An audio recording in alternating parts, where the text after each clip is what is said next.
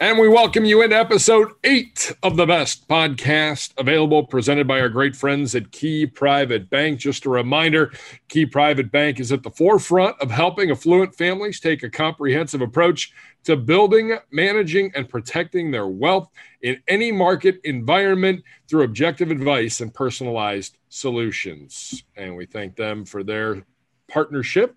Uh, Andrew Gribble alongside Jason Gibbs. Coming up on the program today, Lance Zierlein from NFL Network and NFL.com, draft analyst, out with his latest mock draft. He'll join us. Our own mock draft 2.0s are officially out, and Zegura will join us at the end of the program. Gribbs, as we take a look at the hit list, it's all about the pro days, and this seems to be the bulk of the pro days this week you have Ohio State, you have Alabama, you have Notre Dame, you've got Florida, you've got it, it, if it's a big program, they're more than likely having their pro day this week. And based on all the numbers coming out, it's the greatest draft class ever, Gribble. yeah, you know, it's one of those things I think I talked about in CBD earlier this week. I mean, it's the pro days took on more importance, which is interesting because we've been operating over the last few years that – don't take too much out of pro days. Pro days don't mean that much. They're just showcases to make these guys look as great as they possibly can. And but now all of a sudden we have no other choice but to treat them as great, even though they remain showcases where these guys can look as, as great as they possibly can. And we're seeing a lot of these numbers, the 40 times, uh, other stuff that is official slash unofficial. It, it, it would be the best way to describe it. Uh, so it, it, seems like a lot of great times, a lot of great measurements, things like that. And it is it is worth noting too that I think you're seeing a lot of better times, better measurements, things like that than you would at the combine. Maybe it's because these guys have had an extra month to get ready for this kind of stuff. That you're seeing guys that are healthier, uh, they've had more time to train.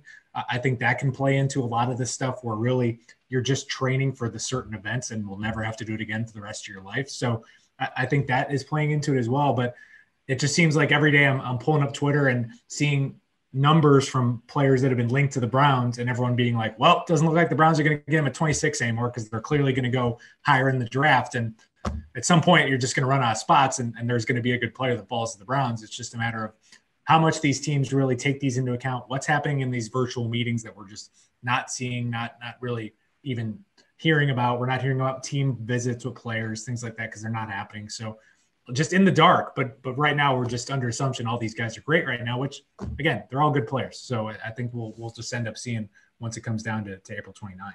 Is there one pro day that if you were going to watch an entire pro day that you would want to check out? Yeah, I think it, it happened earlier this week with Miami. I, I think that the, there's two players that are constantly being linked to the Browns, and they both are pass rushers. I, I think that's the, the the position many believe is the top need for this team going into the draft. So uh, Jaelan Phillips is a player who played last year, uh, who had a great pro day. Uh, he ran a 4.5640 at 260 pounds. I mean, that's just that's really good. Uh, super athletic guy. Uh, and an interesting backstory that he's got some some medicals that they're going to have to check on, and also he played at UCLA, transferred, uh, briefly retired, and then kind of revived his career at Miami. So he's a, he's a guy that's coming in hot into this draft after a really good 2020 season. And then on the flip side, there's Gregory Rousseau, who didn't play in 2020, uh, who had an awesome 2019 season. When he declared that he was opting out for the draft, many people thought, oh, this is a lock for a top 15 pick. And as we're seeing, unless you're Ja'Marr Chase or Penei Sewell, I mean, your stock, it seems, it may not happen, but it seems like these guys are falling a little bit simply because they didn't play last year. I think that was the the the risk, the calculated risk that they took and weighing in COVID and making a personal decision. So players like that, like a Caleb Farley, he it's he didn't play last year. It seems like he's kind of drifting downward. Micah Parsons, another one from Penn State, he's drift seems like he's drifting downward. And a player like Rousseau, if he drifts down to number 26, that, that's that's huge for the Browns because as at his pro day he looked the part uh, of, of a great kind of pass rusher. He's a little bit bigger than Jaelan Phillips. He's 6'6, 266, ran a 4'6, 840, which is really, really good.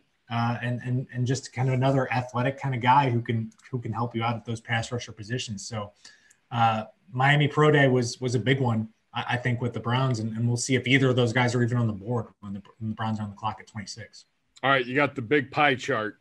How much of it? What percentage are you basing your who you're picking if you're an NFL GM on pro days versus tape? Even if the tape is two years old because you had a guy that didn't play last year. Well, I, I think it basically what it's hard to put a percentage on it because I think a pro day is supposed to be like a cross check. It's not, I don't even know if it gets its own category typically because if what you're seeing at the pro day doesn't match what you see on the film in a good way or a bad way, it just leads to more questions. And, and, and I guess if the pro day is really good and is better than what you saw on tape, then you start digging into why weren't you this good when you played or why don't you play that fast or why don't you do this like and it can help and you can look for more reasons. But I still think it is just a cross check on all the work that has been doing been going on uh, behind the scenes. It's mostly, I think, again for the medicals. I mean, making sure these guys are healthy, uh, just getting them in the best possible shape of their career. And I think again, it, it's it's oh as as much as we don't like put gospel on these 40 times bench press, I think there is something to it where it's like if you know an exam is coming five months in advance and you show up and you don't do well on it, even if that doesn't matter with how you're going to play, it just maybe that tells you something about the player's ability to, to prepare for something. I, I, think that's that's where I've always put value in the combine. It's not necessarily I think this guy's slow or I think this guy is not as athletic as I thought he was. I just more think of it, did this guy work for the last three months the way he should have? Or are they just not as are they did, did they not prepare themselves for this and i think for most of these guys especially the first round guys they're paying enough money to be prepared for, for these kind of events i mean that this is there there are people's whose jobs it is to simply train these guys for this moment and I, I think a lot of those guys showed that they were ready for it all right. Uh, Nathan Zegura will join us coming up here in just a few minutes as he, Gribble, and I go over our mock draft 2.0s, picks 19 through 32.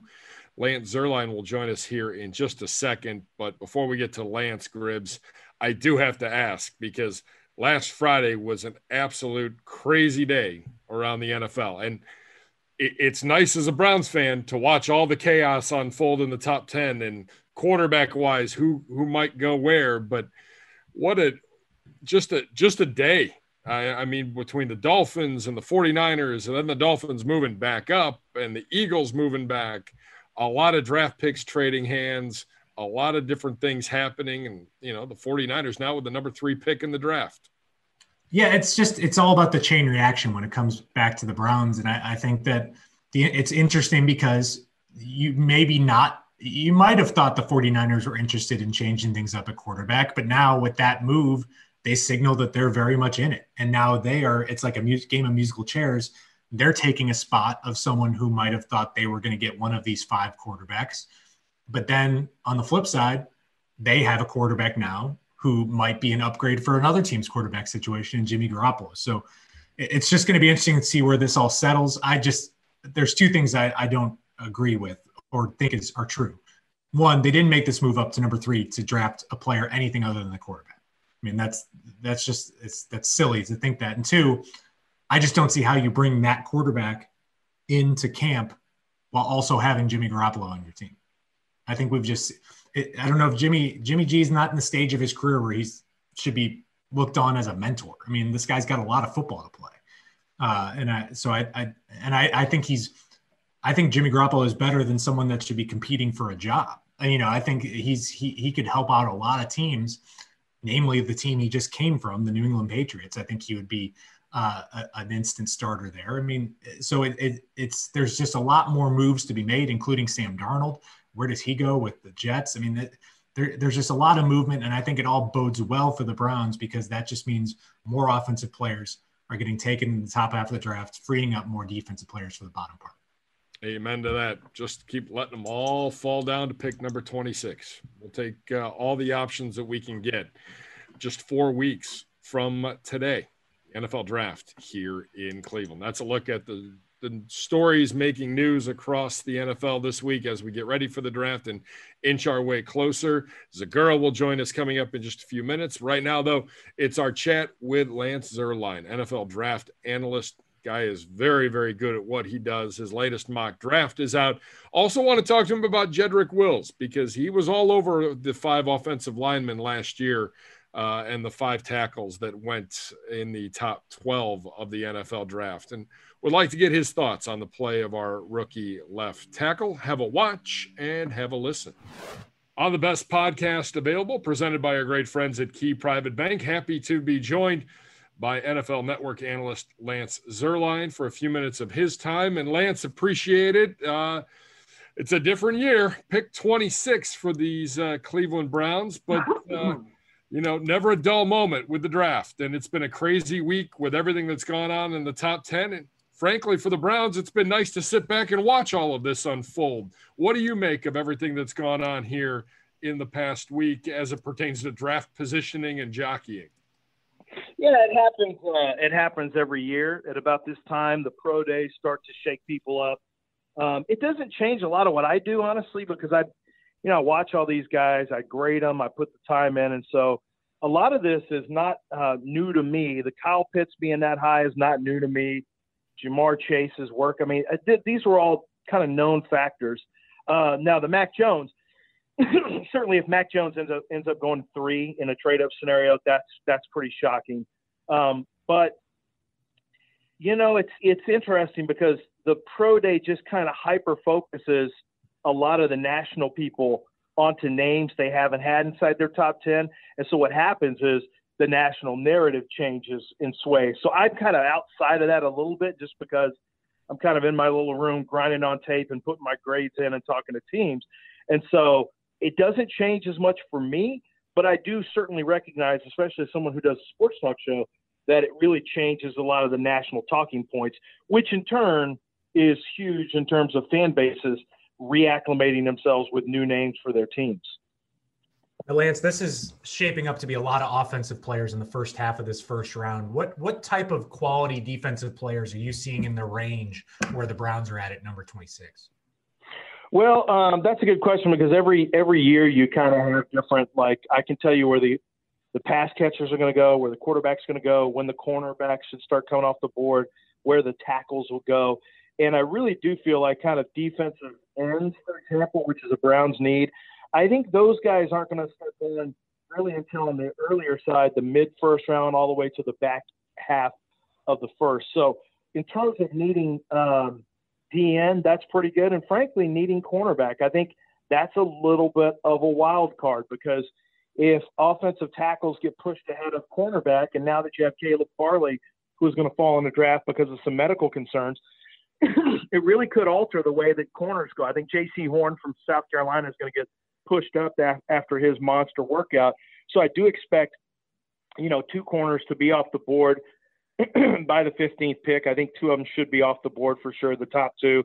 Caleb Farley, if he falls, I think it, it will be interesting because I could see him falling uh, in the Cleveland Browns lap if they wanted, but that's all going to, you know, if he's fallen, it's because there's a concern around the league about a guy who has two back issues, uh, has had a back issue twice, one of them that required a surgery that he's having now. And, you know, he's expected to be ready for camp, is what we're told. He's had an ACL in his past. He didn't play in 2020 because uh, he was an opt out. So I think there's a, a big concern, but you could have a talented, big, fast, athletic cornerback fall to the Brown spot. And Greg Newsome, who I think is a very talented uh, fringe of the first type cornerback uh, potentially land at that spot too. So the two big needs that I have for the Browns, which is corner and DN, it actually could match up fairly well for them at that particular spot. And certainly, um, you know, the, the Browns certainly have the opportunity to move up a couple slots if they need to. But if you're looking for a DN that you want to swing the bat with, I think one will probably fall to 26 that has some upside. Talking with Lance Zierlein, NFL analyst for NFL Network and NFL.com. Make sure to check out all of his draft profiles. He spent a lot of time and uh, there's a lot of good information on it at NFL.com. Lance, defensive end corner, we were just discussing a little bit which position maybe has a little more depth and a little more talent where if the Browns wanted to wait till the second round or even the third round to get a player in one of those positions – it, it, which one can they wait on? Well, cornerback is the one where you wait. That's pretty much always going to be the case. It's just, you know, you just don't have as many um, pass rushers off the edge uh, in this year's draft or in years past. I mean, you know, there's a there's a talented uh, uh, um, defensive end who tore up his uh, Achilles. I think it's an Achilles out of Vanderbilt, who's going to fall in the draft, who I thought had second round potential. But if you really, if you wanted to even trade back, there's a guy like Boogie Basham coming out of Wake Forest who you could draft at 26, or you could even move out of the first round if someone came up there.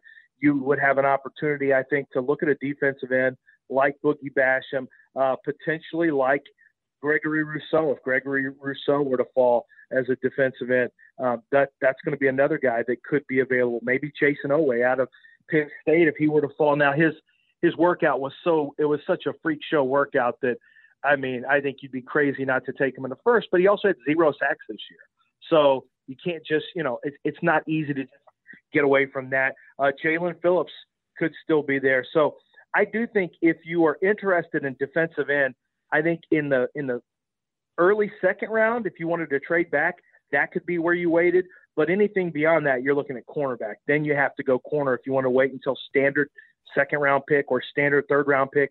Then it becomes cornerback, and and and, and DN uh, to me is is uh, uh, is going to be a big drop down. Lance, you, you mentioned Jaelan Phillips. I'm just wondering, you had them him mocked to the Browns at number 26 in your most recent mock draft. What do you like about his game, and what what maybe does he still need to work on, and what are some questions about him? Well, he's so the questions are going to be um, there is some concern about football character. Um, there there have been some off the field uh, questions about character that I've heard from some teams, which you know could cause him to fall just a little bit. There have been injuries left and right on him when he was at UCLA. Um, he quit football basically. He thought he was to, after he had a concussion and a wrist injury, he just said he was done with it. He he just didn't want to deal with football anymore, and then he he got his love back, went to Miami. Now, in terms of what he does, he's a very athletic big man. He is guys who are his size do not typically have the type of bend and quickness and spin moves and things like that that he has. So I think that's where he really shines. Is he's a big athletic rusher that can play outside, or you could even, I think, reduce down in certain fronts uh, once he gets a little a little stronger. In terms of what he needs to work on, I think the run defense is something he needs to work on, setting the edge, uh, and he's got the length for that. But setting the edge, taking control of the point of attack, and then holding up against the big bullies that he'll see uh, in the NFL. So I think, you know, from a run standpoint, that's what he needs to work on uh, from a pass rush standpoint, that's going to be his strengths. Lance, what about the wide receiver position? I mean, it's a loaded class. It's been a couple years since we've had such a loaded class, but stacked really. Uh, how deep into this draft can you get basically to get a guy that could be a playmaker for your team here in 2021? Oh man, I think if you're smart, I mean, you can. I think you can get playmakers potentially in anywhere from rounds three to five. Um, more than likely, three and four is about as deep as you want to probably go. Um, and it also depends on what your definition of playmaker is going to be. Is it a guy who can hit some big plays for you, or how much of the heavy lifting do you want him to to to to really um, take part in? There's guys like Anthony Schwartz, who I thought was uh, he doesn't have great hands, but he's got track speed. He's in the four two range, and he's got that kind of take the the top off the defense uh, speed that can really alter how a team plays you and can open up the running game even more. So that's a guy who I think will be around in third, fourth round. And and he, like I said, he just doesn't have great hands. I think you can find a a, um, a playmaker, a bigger playmaker like Jacob Harris. He's six foot five, 225 pounds, and the guy runs in the low four fours.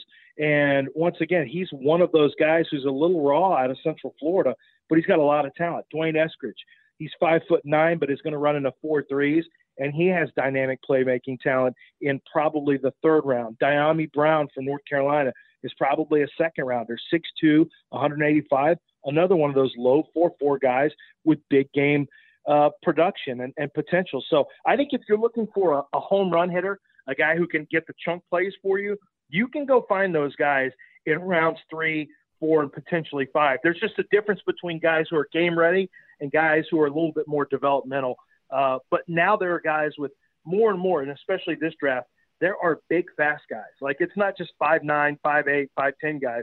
We're talking about six foot plus guys who are running in the low four fours and into the four threes. So that's something that's kind of unique for this draft. Lance, how much value is there in a couple players who opted out last season with Mike Parsons, Gregory Rousseau? Because it seems like early on they were projected as top 15 picks, but now they appear to be in the Browns' range. Yeah, Rousseau is one that, honestly, uh, look, Michael Parsons is going to go. The only reason Michael Parsons slips is because his, of his involvement with the hazing incident, and and he's got maybe a little too much edge for some teams. That's the concern for him from a football standpoint there's no reason for him to fall. But if he does fall, he's not. I don't think he's going to fall out of the first round. Gregory Rousseau is different. Gregory Rousseau to me was a little bit of media hype. Um, and I turned the tape on. I was all excited to watch him. And like most of his sacks came from the nose position. I mean, this is a guy who's six seven, about 250 pounds at the time on tape. They would put him over the nose, and then he was too quick for some of the centers, and he was twisting and moving. You know, and there was secondary sacks where his where the rush didn't get there, but then the quarterback scrambled and he chased them down and got sacks. I didn't think it was necessarily a translatable production, even though his production looked great.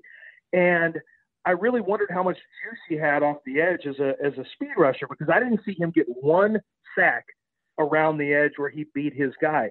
And then he goes to his workout, and, and his workout is fine. But I talked to a couple of scouts who were in attendance who said he just looked a little stiff and I think what you're going to see is he's played one year of defensive line, he one year of tape. He was a former wide receiver. That's an opt out that really, you know, it's left a lot of questions. There's no real questions with Micah Parsons from a football standpoint. There are questions with Gregory Rousseau about, hey, we got one year tape. The guy opted out. He's only played one year of defensive end, and the production looks great, but it's not really the production we're going to see at the NFL level. Like that's not how he's going to get his sacks. So you're left with a ton of question marks with Gregory Rousseau, and I think that's one of the reasons now is teams don't like to do they like to do as little projecting as possible when they're dealing with first round picks, and he's a lot of projection. Lance, appreciate the time. Before we let you go, I know last year you were our aficionado when it came to tackles, uh, mm-hmm. especially the left tackle position, and we ended up taking a right tackle in Jedrick Wills, converting him to left tackle. He, he, had a pretty impressive year. Your your thoughts uh, and takeaways on Jed Wills after a, a, rookie year here?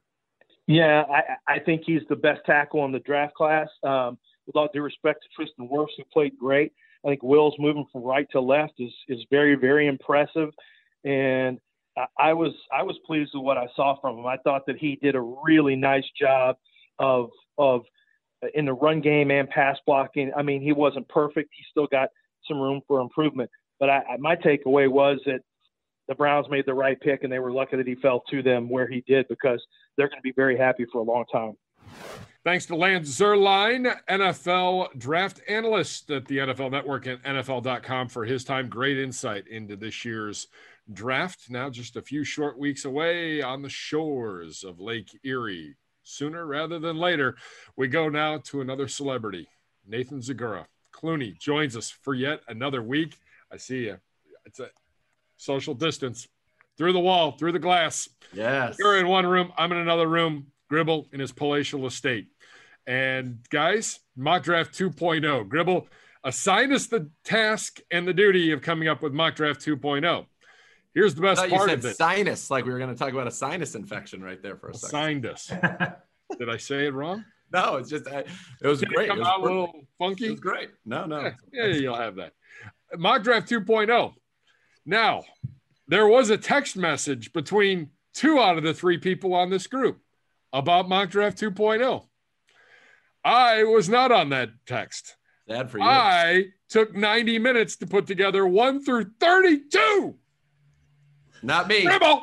Not me. I, to- I told you after the last one. If you had looked at the article and how we formatted it, we went 20, uh, 19 to 32.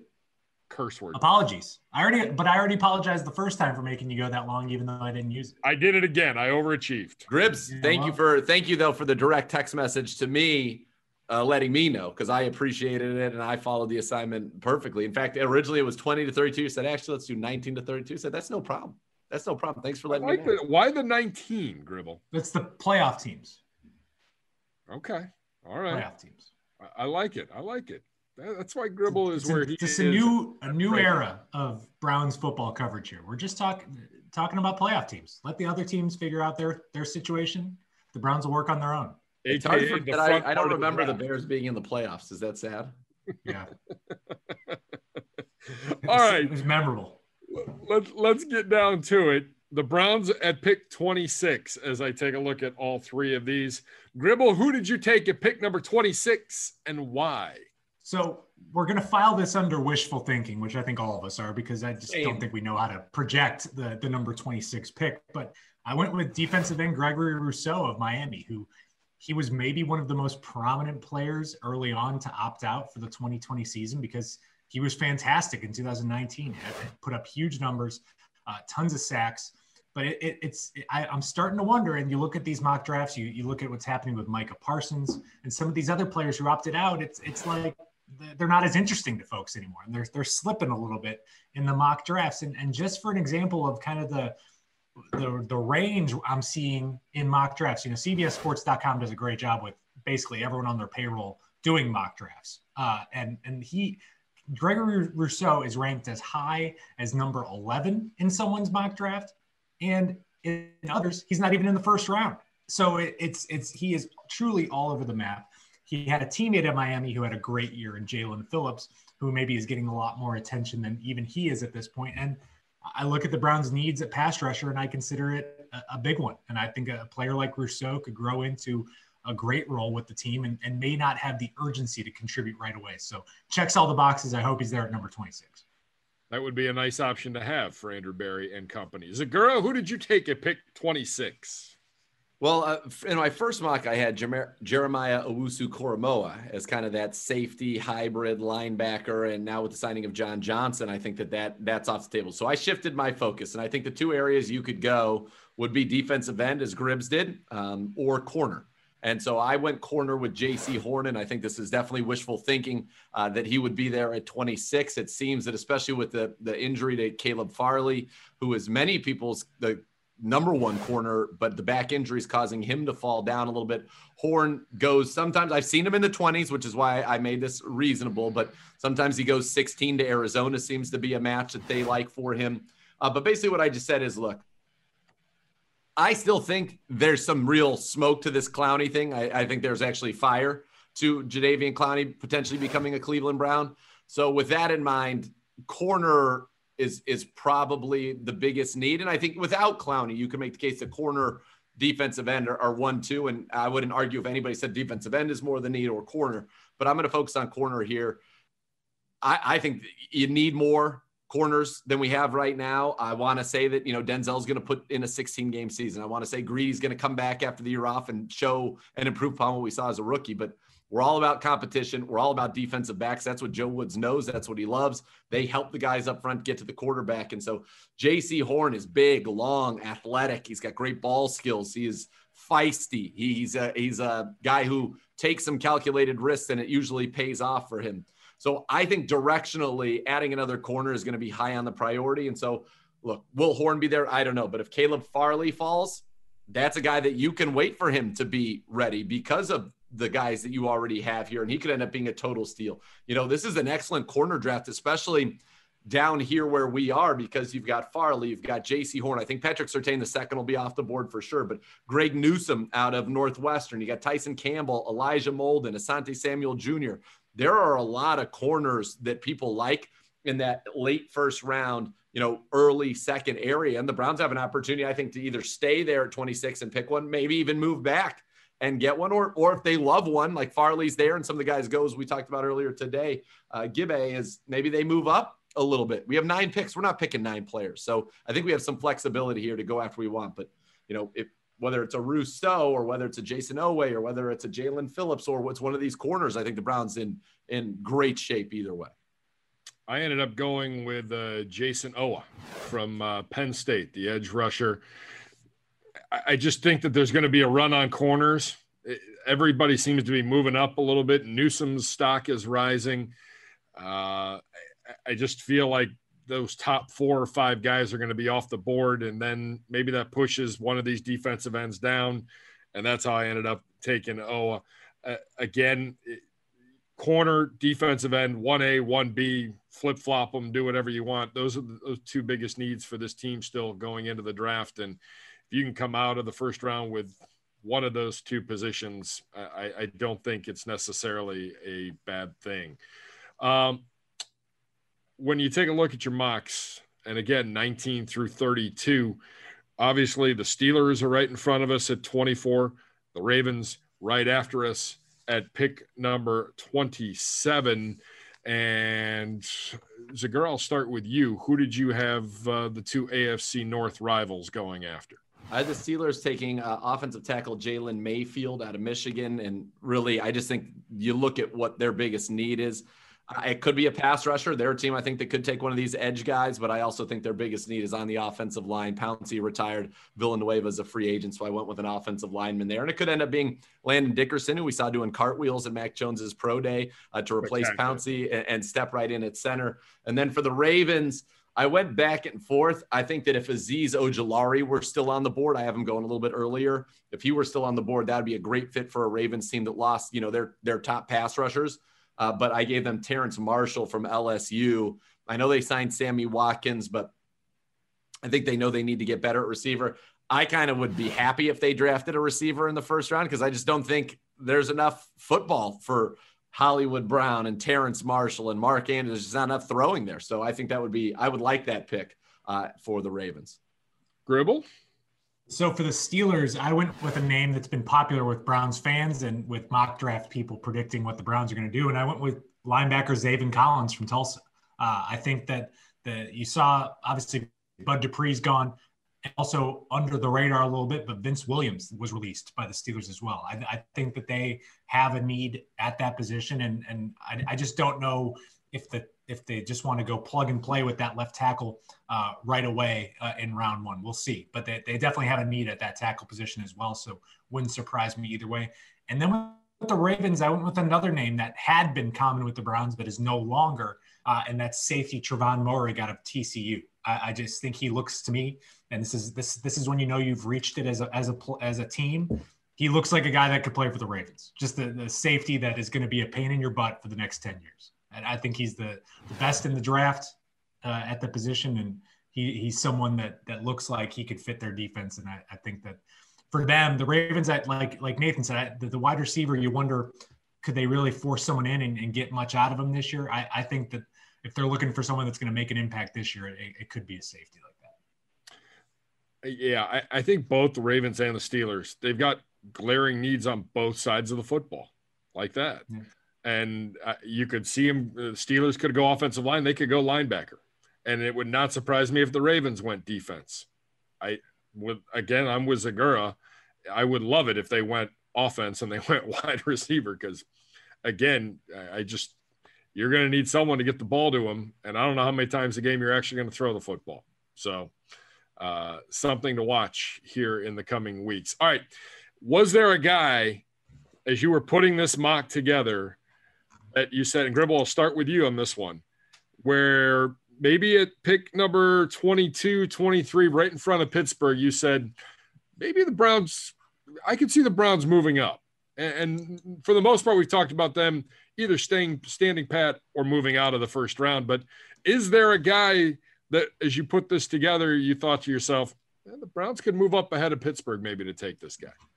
Well, there's there isn't someone in the the the 19 to 32 that I included that I could see maybe the Browns making a, a move up for, but I, am I'm, I'm maybe a little bit less optimistic about the Nathan with Jaycee Horn making it down to, to 26, and he he's a cornerback of the caliber that I if if you're trying to make a move up to get better at that position, either him or someone like Greg Newsome out of Northwestern. It's not a guarantee he's going to make it to 26 either. Uh, he looks like I had him in my mock draft going to the Colts just because it looks like a guy that the Colts would draft to play corner for them. Uh, taller guy, that the smart guy that can play. I mean, it just fits what you think what the Colts have been have been doing on defense for these last few years. So those two corners, I, I thought to myself, if the Browns make a move up, I would think you're making a move up for a corner, not necessarily a pass rusher, because it seems like there is a handful of pass rushers that, that can make it down to 26. Yeah, I agree. And I was thinking corner, you know, I think you need to get ahead of the Steelers. I think you can't rule out them taking a corner. They kept Joe Haden, but they let Mike Hilton go and Steven Nelson go. I, I think that, you know, everybody you mentioned a good point with the Colts. The Titans let Malcolm Butler go. They could be interested in a corner, although they it, a lot of people think they're going defensive end. The Bears let Fuller go. Maybe they want to replace him in the draft with a corner. I think if you are going for a corner, you are going to have to get up into the teens. I think that that's probably the way that it would go. And, and I think that is the only thing the Browns would. If, for example, you know, Surtain goes at 10, you've got, you know, Jaycee Horn goes 16, and we love Newsome or we love Caleb Farley. Maybe one of them goes, I could see us trying to get to 18 or try to trade with Washington, get to 19 and say, let's get up there. Let's get our guy that we have, you know, three or four in this tier. These are the ones we want let's go get them and secure it. But I agree. I think if there is a trade out for the Browns, it would be for a, a cornerback rather than probably an edge rusher. Is Farley worth trading up for? Like giving up a, a sizable amount, knowing the injury situation? How far up are you willing to go? whatever if you like him and your evaluation is that he's great and you're not worried your medical team's not concerned about the injury because my understanding of it and Gribbs correct me if i'm wrong because i haven't done that much research on it but is that this isn't a necessarily a long-term or a career altering type of an injury it's just he wasn't able to work out at his pro day with this back injury you know pro football focus has him as the number one corner on the board mel kiper's guy we just did the top 10s on browns daily he's got him as the number one corner on the board there are a lot of people that have farley as the top corner in this draft so if you like him that much you know, I think you can go get him. And remember, when you're moving where we're what we're talking about, you know, 26 to 18, it's not costing you future ones or any of those things. So you definitely can make moves like that if, if it's if it's necessary to do so. And I could see the Browns you know, being interested in that. It just depends on their evaluation of them and the medicals. But whether that, I think you could put in any name, whether that's Farley, whether that's Jaycee Horn, who could be potentially on the board at that point, you know, whether it's Newsome, if they've decided they really like him, his comps Marcus Peters, and he's been a great player in this league. So I think there are a lot of, a lot of options out there, obviously. Gribbs, your thoughts on that?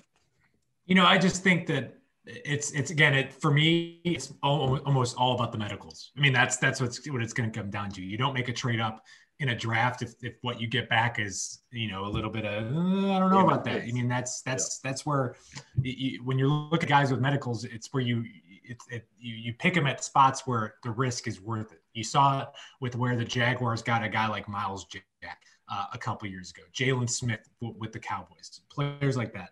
So trading up to with a guy with medical questions, it, has got to get the full sign off for, for medical for me to be uh, all about it because you just don't want it to be something that just lingers and, and is always a problem because as we know, corner is a position where these guys get hurt a lot anyways. I mean, the, the moment you have something tweaked with your hamstring, ankle, anything, and you're not at 100%, it's not an injury that you can really gut through. It's not a position where you can gut through injuries because if you're slower, you're going to get beat. So I, I think that uh, I, I, would just need the medical clearance to, to before I can make a decision on that. All right. Any surprise either when you were putting this together? Biggest surprise, or is there a name that you left out that you went back and you said, "Boy, that guy at pick 33 or in the first couple picks of that second round would look mighty nice." I don't know for me if there was anybody that was necessarily a huge surprise. I think that it's kind of the the usual suspects. I do know that you know because I don't have a full firm understanding of necessarily the Zaven Collins, I he's not in my 19 to 32, but maybe he went at 18. I what's to say? We only did 19 to 32, and then he's not there. But I think that there are immensely talented, and I think we know this. The running backs, for example, I don't have any of them in the first round. And so I think a team that wants a Travis Etienne or a Najee Harris, those are guys are going to be studs. But you know, do you take them in the first round? And I try to fit one of them in late, maybe to the Bills would be a team that could be interested in a running back. Um, but for the most part, I, I felt you know there there are going to be talented running backs available early in the second round. There are going to be very good receivers. There's st- still going to be good corners, and maybe some of these pass rushers are even going to make it down there. So running backs probably the biggest names in terms of overall talent. It's just a matter, you know, they're unfortunately for them, they play running back. So I don't know where they they slot in. Gribbs. Yeah, in general, I'm having a tough time with a couple of these guys who opted out last year, and I, I think that uh, one of them being the guy I put to the Browns at 26, Rousseau. And then the other one who I realized I didn't even have in my 19 at 32 was Micah Parsons from Penn State, who as recently as the mock drafts I was just looking at, someone hasn't gone to the Browns at number 26. I mean, there so he's someone that could be in the mix there. And then secondly, I'm having trouble fitting all the pass rushers in. I, I got down to number 32, and I realized that I hadn't uh, put Jayson Oweh anywhere and hadn't put Kwity Paye anywhere. So if you look at mine, you could either assume that I think Kwity Paye is going to go one through 18 or not in the first round. So it's just there are a lot of pass rushers, and I know that it's not there is no not really an elite one, but there's just a lot that are kind of falling in the same area. And I, I do wonder because as much as teams want to say they, they don't draft for need, that you're just not going to see all these pass rushers go. I just wonder if one of these guys or a couple of them slip into the second round, which I think could be a possibility. All right, gentlemen, appreciate the efforts. And you can catch all of these mock drafts at clevelandbrowns.com dropping today, Mr. Gribble? Yes, Thursday. Yes, April Fool's Day, gentlemen. Mm-hmm. April Fool's Day. Uh, I want to thank Jeff McDaniel for all of his hard work. Make sure you log on to clevelandbrowns.com or wherever you get your podcasts, like and subscribe today to the best podcast available. You can also check us out on YouTube, youtube.com slash Browns. We are back with you next week. Bruce Feldman from The Athletic will join us uh, to talk about the draft. Now, four weeks from today. So make sure you tune in to that. For Nathan Zegura, thanks to him. Thanks to Lance Zierlein from NFL.com for his time. And thanks to Andrew Gribble as always. I'm Jason Gibbs. Thanks for watching. Thanks for listening to the best podcast available presented by Key Private Bank.